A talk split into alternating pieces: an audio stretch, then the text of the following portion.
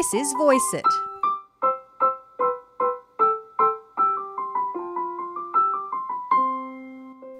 This podcast is all about showcasing talented people in the Clare Valley and the mid north of South Australia who've built up businesses from scratch and have turned them into success stories. I'm Annabelle Homer. My guest today is a hard-working, honest, compassionate individual. She has also been described as clever, funny, down to earth, and blunt. She loves helping people and making a difference to people's lives. She despises mouth noises. I know that's a little bit quirky, so don't chew loudly in her company. And she loves a challenge. So if you said she couldn't do something, she would set out to prove you wrong. Her name is Lissy Wood. I left the farm, I would have said I was quite the tomboy and I had aspirations to be a rouseabout or I did love a bit of a pastime of catching goats yeah, look, I think if you uh, after asked enough questions around Kimba, there would be a few stories told. Lissy is originally from a farm near Kimba on Eyre Peninsula. She's a true blue country girl, and apparently she was pretty wild too. But I'll let her tell you that story. Just a little bit of trivia her grandfather was Arthur Whyte, a state Liberal politician who held his seat from the late 60s to the mid 80s. And her auntie is Caroline Schaefer, who also was a state Liberal politician for 17 years. And no, Lissy had no intention of following those footsteps. Instead, she wanted to make her own way in the world. Lissy is a financial advisor in the Clare Valley. She started up her own business four years ago, Vestra Wealth. And another bit of trivia Vestra is Greek for your, so it translates to your wealth. Pretty cool. Lissy has now two people working for her, Alice and Cherie. These two make the show run behind the scenes, and Lissy says she couldn't do what she does without them. So these three musketeers now have clients right across South Australia and interstate. Also in the 2020 SA Woman Awards, she was the winner in the People's Choice for the All Rounder category. Lissy is also a mother of three girls and a wife to Ryan, or as everybody else calls him, Woody. Over the next half an hour, you'll get to know Lissy and what makes her tick and how she thrives in an industry that has its challenges. But before we talk money, COVID, and royal commissions, let's head to the farm on the Eyre Peninsula, where it all started. I couldn't have asked for a better childhood, and I think when you're in that childhood, you don't realise that anyone is any different, but we grew up on a large farming property and it was great. There were certain bits of isolation, but I think that's probably what's made our family so close now. And I look back on experiences of shifting sheep with granddad for days on horses and pulling up and you'd have a billy and a little fire and sing songs and to me I think I thought everyone else had that childhood and not till you grow up that you think, Wow, I was very lucky. Who was your biggest influence? Definitely my father. And then later in life, I think I've probably realised how big an influence my grandfather had on me. Just words of wisdom that were given that as you're older, you think, ah, oh, that's why he taught me that. Can you remember some of those words of wisdom? Uh, yeah, I think his biggest one, I think one day, obviously, I made a passing judgment on somebody and was very quickly told off to tell me that everybody was born the same, but they all had a story to why they ended up where they did. That it wasn't our place to judge. So, and I think I've taken that through life. Your grandfather, Arthur Whyte, he was and still is quite considered a legend in your part of the world over on the Eyre Peninsula. Why was he considered so much this influential character? Once again, I think as you get older, you realise what it is, and it's something quite special in today's world that he gave everybody his time. And I think people are so busy to give time now. He was never in a hurry and always invite people over and was there for everybody and gave them his time. What was his role in the community? Oh, everything. What was his job? was he a farmer? Was he well, a politician? He, was he what was he? Yeah, both. farmer. He was a stockman. He loved it. That's when he lost his arm at war. I think there was other jobs that were suggested, but he was going back to be on the farm. That is what he loved from my understanding, he fell into politics because no one else wanted to do it, and they needed someone to represent them, and he did quite the job of it. Mm. from yeah, everyone else's feedback. Like I said, he just was there to be the voice of the people. And how long was he in politics for? Twenty years. And so he was the the local member for the Liberal Party. Yeah, and was at Legislative Council. hmm I was probably too young to truly understand what any of that meant. And you've got siblings, yes. so tell me about your brothers and sisters. Yeah, I've got an older brother, Jeremy. He's 18 months older than me. And then a sister, Emily. She's four years younger. And then Hamish is eight years younger than me. So my two brothers, in conjunction with dad, have got a pergola business in Adelaide. And um, funny enough, they've named it Yeltana after our farming property. Yeah. Oh wow! And because Yeltana is a Aboriginal saying for under a shady tree. So a resting place. Well, that's actually quite fitting then, being It- a pergola. It Yeah. is. Yep. Are you all, all quite close? We are. Mm. Once again, I think, you know, when everyone talks about COVID last year and all the lockdowns and being stuck with each other's company, we all joked about it. Went, that was our childhood. Like we had nowhere to go. we'd, we'd have a blow up and then we'd be back friends because there wasn't someone else to play with. You know, that was, so I think later in life you realise that. Like we can have one hell of an argument and my husband would probably say that we're a family of over communication. But then we get over it straight away. It's just, yeah, there is nothing bubbling in the background. It's, yeah, So after your time on the Eyre Peninsula, you moved to Adelaide, went to boarding school in Adelaide. I did. Yeah, went to Loreto and I left the farm. I would have said I was quite the tomboy and I had aspirations to be a rouseabout or I did love a bit of a pastime of catching goats. And then I think that's where dad's like, I'm going to send you down to go on to school with some girls. and we'll Would you describe yourself as a bit bit wild? Were you a wild country girl? Oh, I, yeah. Look, I think if you after asked enough questions around Kimba, there would be a few stories told. um, Oh, tell me more. I, know. a lot. I was quite the a devious child, I would probably say. Um, and and as I said earlier, probably if you tell me I can't do it, that was challenge accepted. Yeah.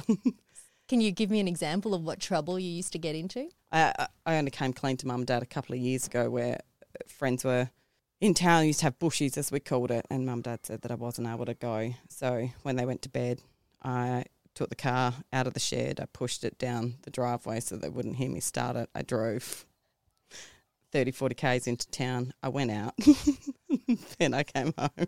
How old were you? Let's say I was driving age. Well, that could start from yeah, 13. 17, I know. 17. yeah, know. You've been a financial advisor for 15 years. What inspired you to go down this path in the first place?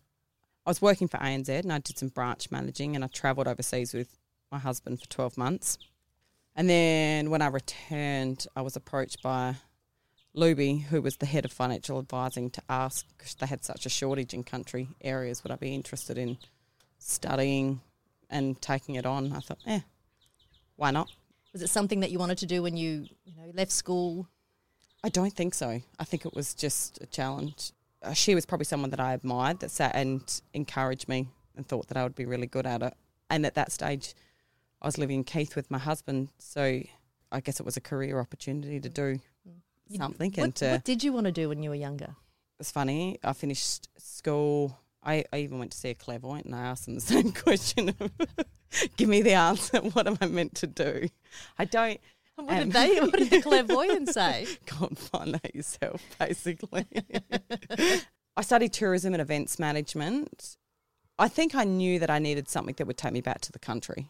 I loved being in a country town. I think by when I had started studying, I knew that I was had had enough of the city life, and then I got offered the job working in the bank, and then just progressed my way from there and f- fell into financial planning. I would say. Mm. You mentioned in a previous conversation that you would have been a farmer if you had the chance.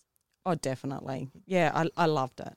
I love everything about farming. And I think that's what I enjoy with financial advising that I realise that maybe I don't necessarily have to farm to have an impact. And I, I love working with farmers. Mm. Yep, there's so much. There's so many aspects of it and the business and the obviously the succession or intergenerational change, as I call it now to take that word. it is such an interesting, evolving industry.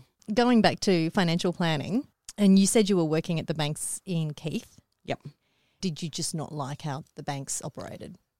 it was an amazing platform to learn. It's really sad that the banks have got out of financial advice now because I think it was just such a good way of taking young people that have finished uni and education. You were surrounded by so many other advisors that you always had someone to call on or to learn from.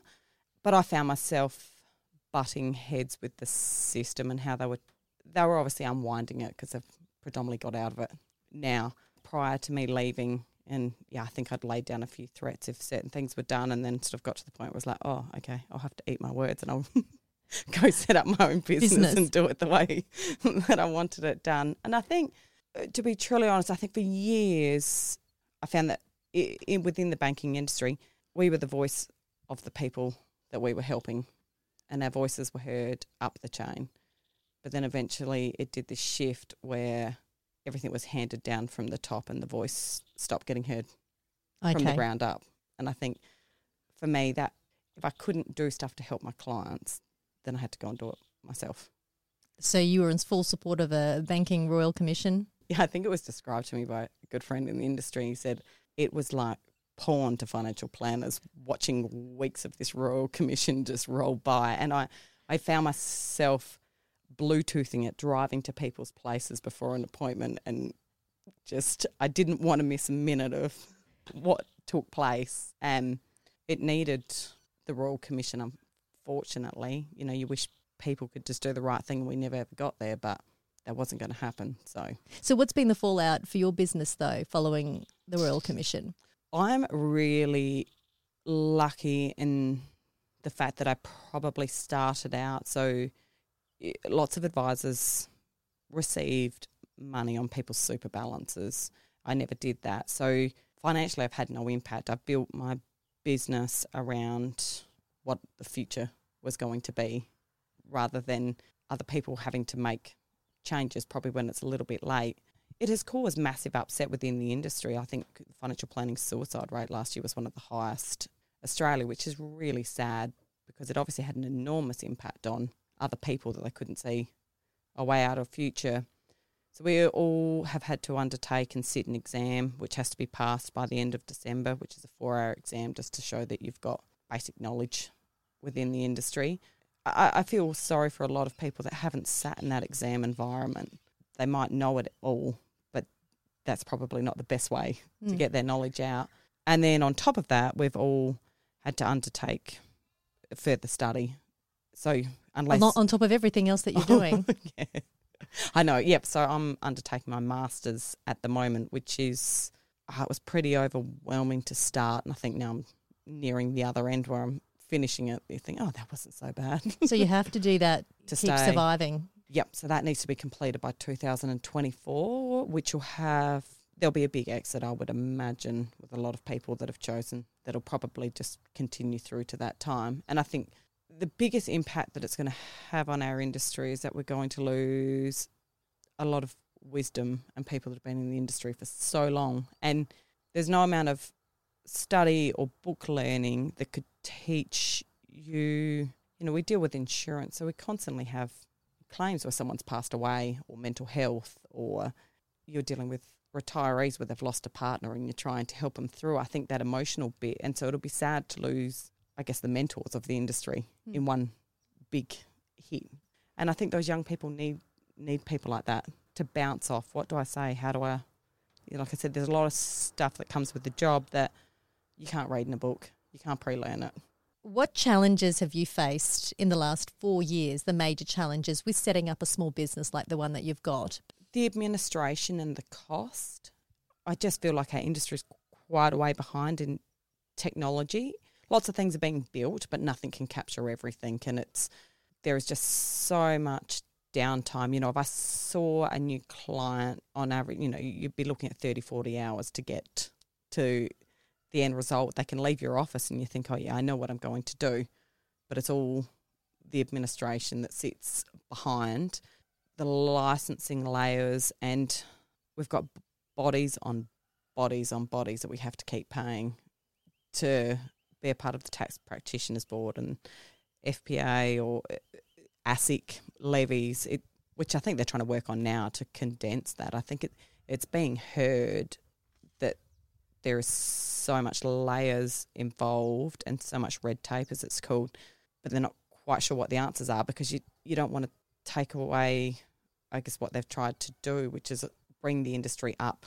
Every time you go to these conferences, everyone will talk about, oh, well, you just need to find that niche market. But everyone's niche market at the moment is they just want people with large amounts of money so they can justify the fees. And I don't think that's what it was ever meant to be because I, I love to be able to help everyone. And you don't want to get to a point that you cost yourself out of that. And that at the moment, if it continues as it is, that is the biggest concern for the industry that there is only certain markets that will be able to afford the advice. Yeah. So, are you alluding to the fact that financial advisors, or some of them, are self interested? They are just driven by greed, not having the client's best interest at heart. Absolutely. Mm. Yeah. And I, it was too easy to make easy money previously. And I think, you know, everyone's had to study a subject called ethics. To me, I just, I think I was probably dumbfounded. It was like, this was the stuff that I was raised with black or white, it was right or wrong. I didn't realise that there was this whole subject on ethics that was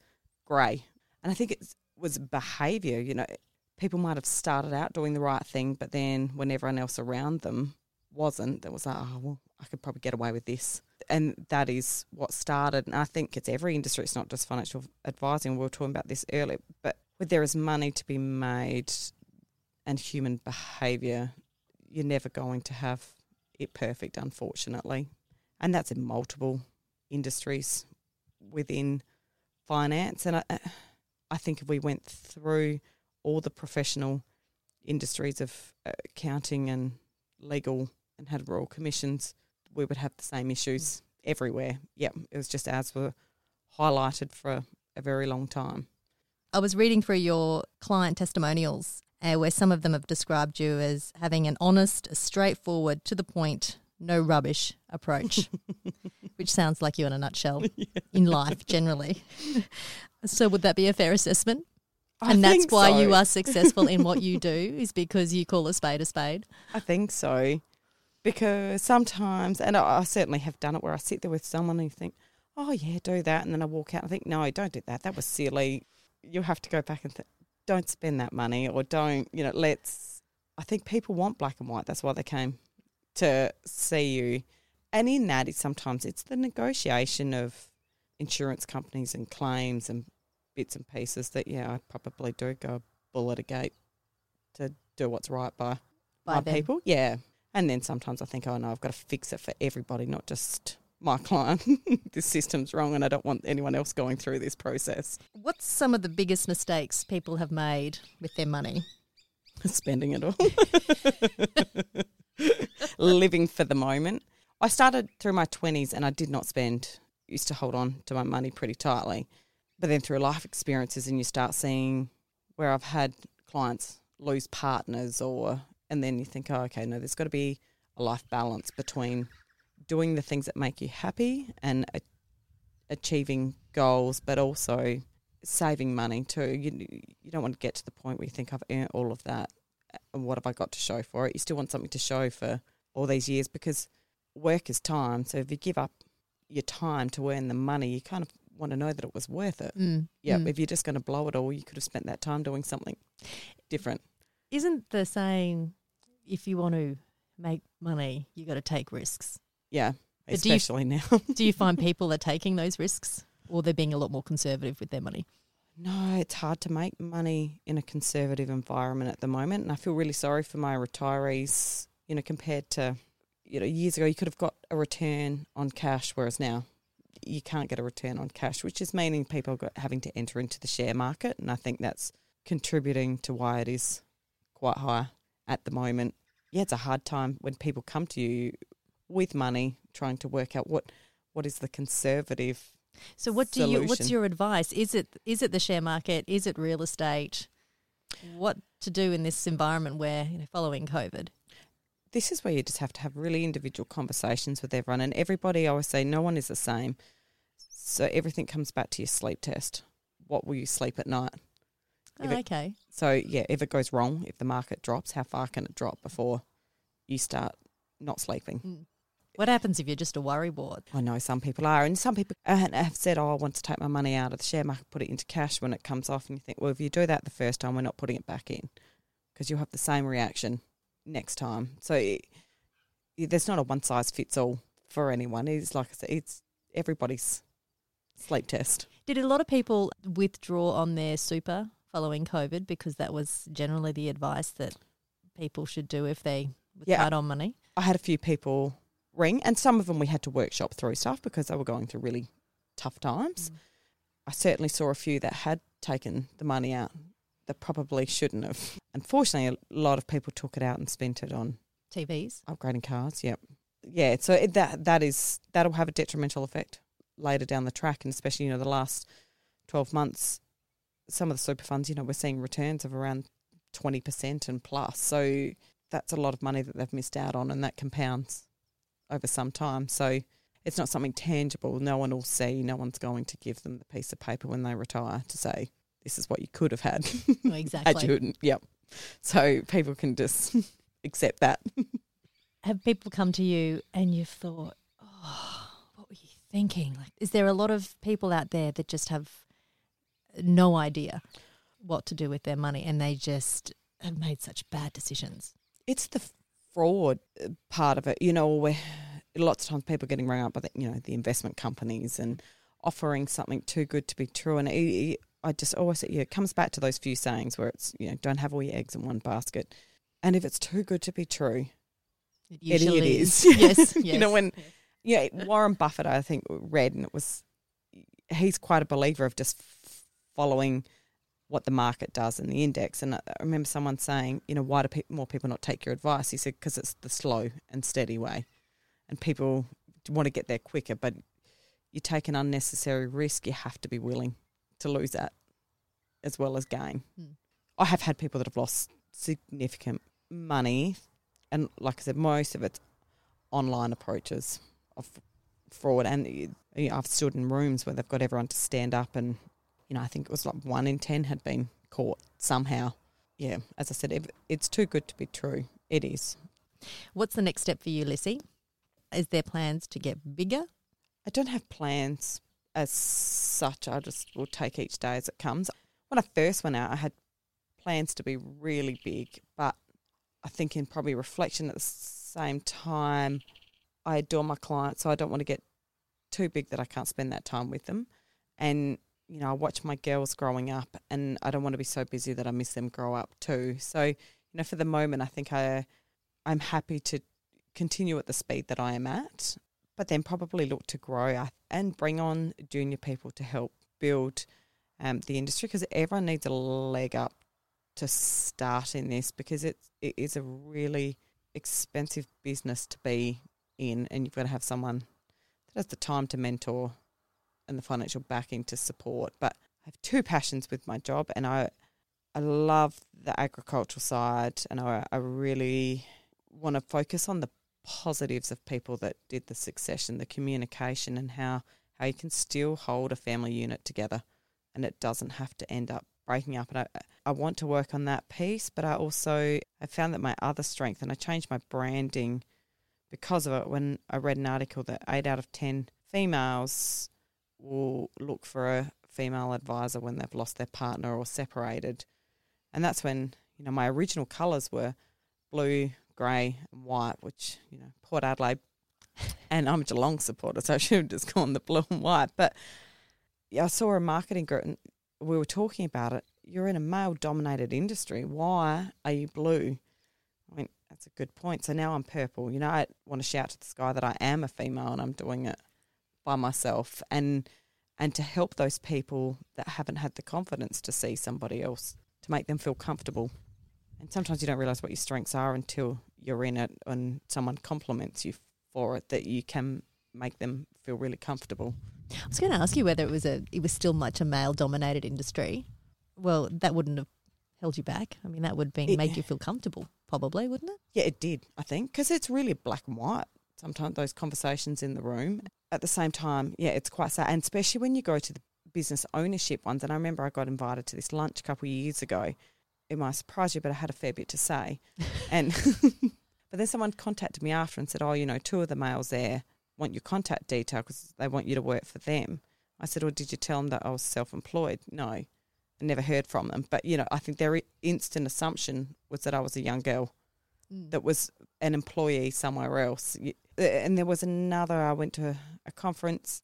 Oh, it's funny, you know. I th- was back playing netball then, and I used to go out to netball training. I feel really old, and then luckily I'd get to go to a financial planning conference a couple of days later, and you're like, oh, I feel really young. But I remember just walking into, and there would have been hundred people, like just a sea of grey hair at that point, and I counted, and there was like three female heads in that room, and you look at that and you think, wow, this it is a bit s- sad that we haven't. Evolved. Yep.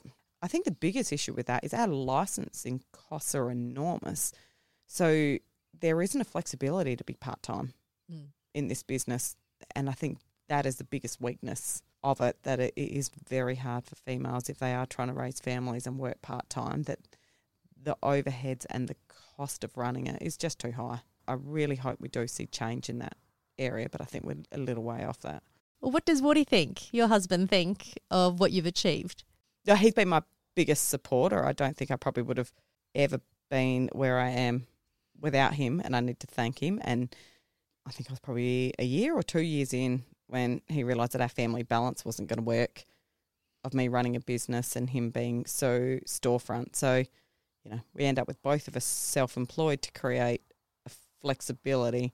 And I, I am very grateful that I have someone that's in my corner that supports and understands. And I think the girls are really, really lucky to have a dad so present in their life also and encouraging because we're raising three girls and I want them to know that they could also be self employed and If he wasn't so present and if he wasn't on board as much as he is, would it have made you not go down this path in the first place? Because as you said, you can't be a woman in this industry and work part time. So if it wasn't for him, you wouldn't be in this particular situation. probably not and probably wouldn't have believed in myself to do it either. You know, I think when all the study stuff, oh, I can't do it. And he's like, yeah, you can.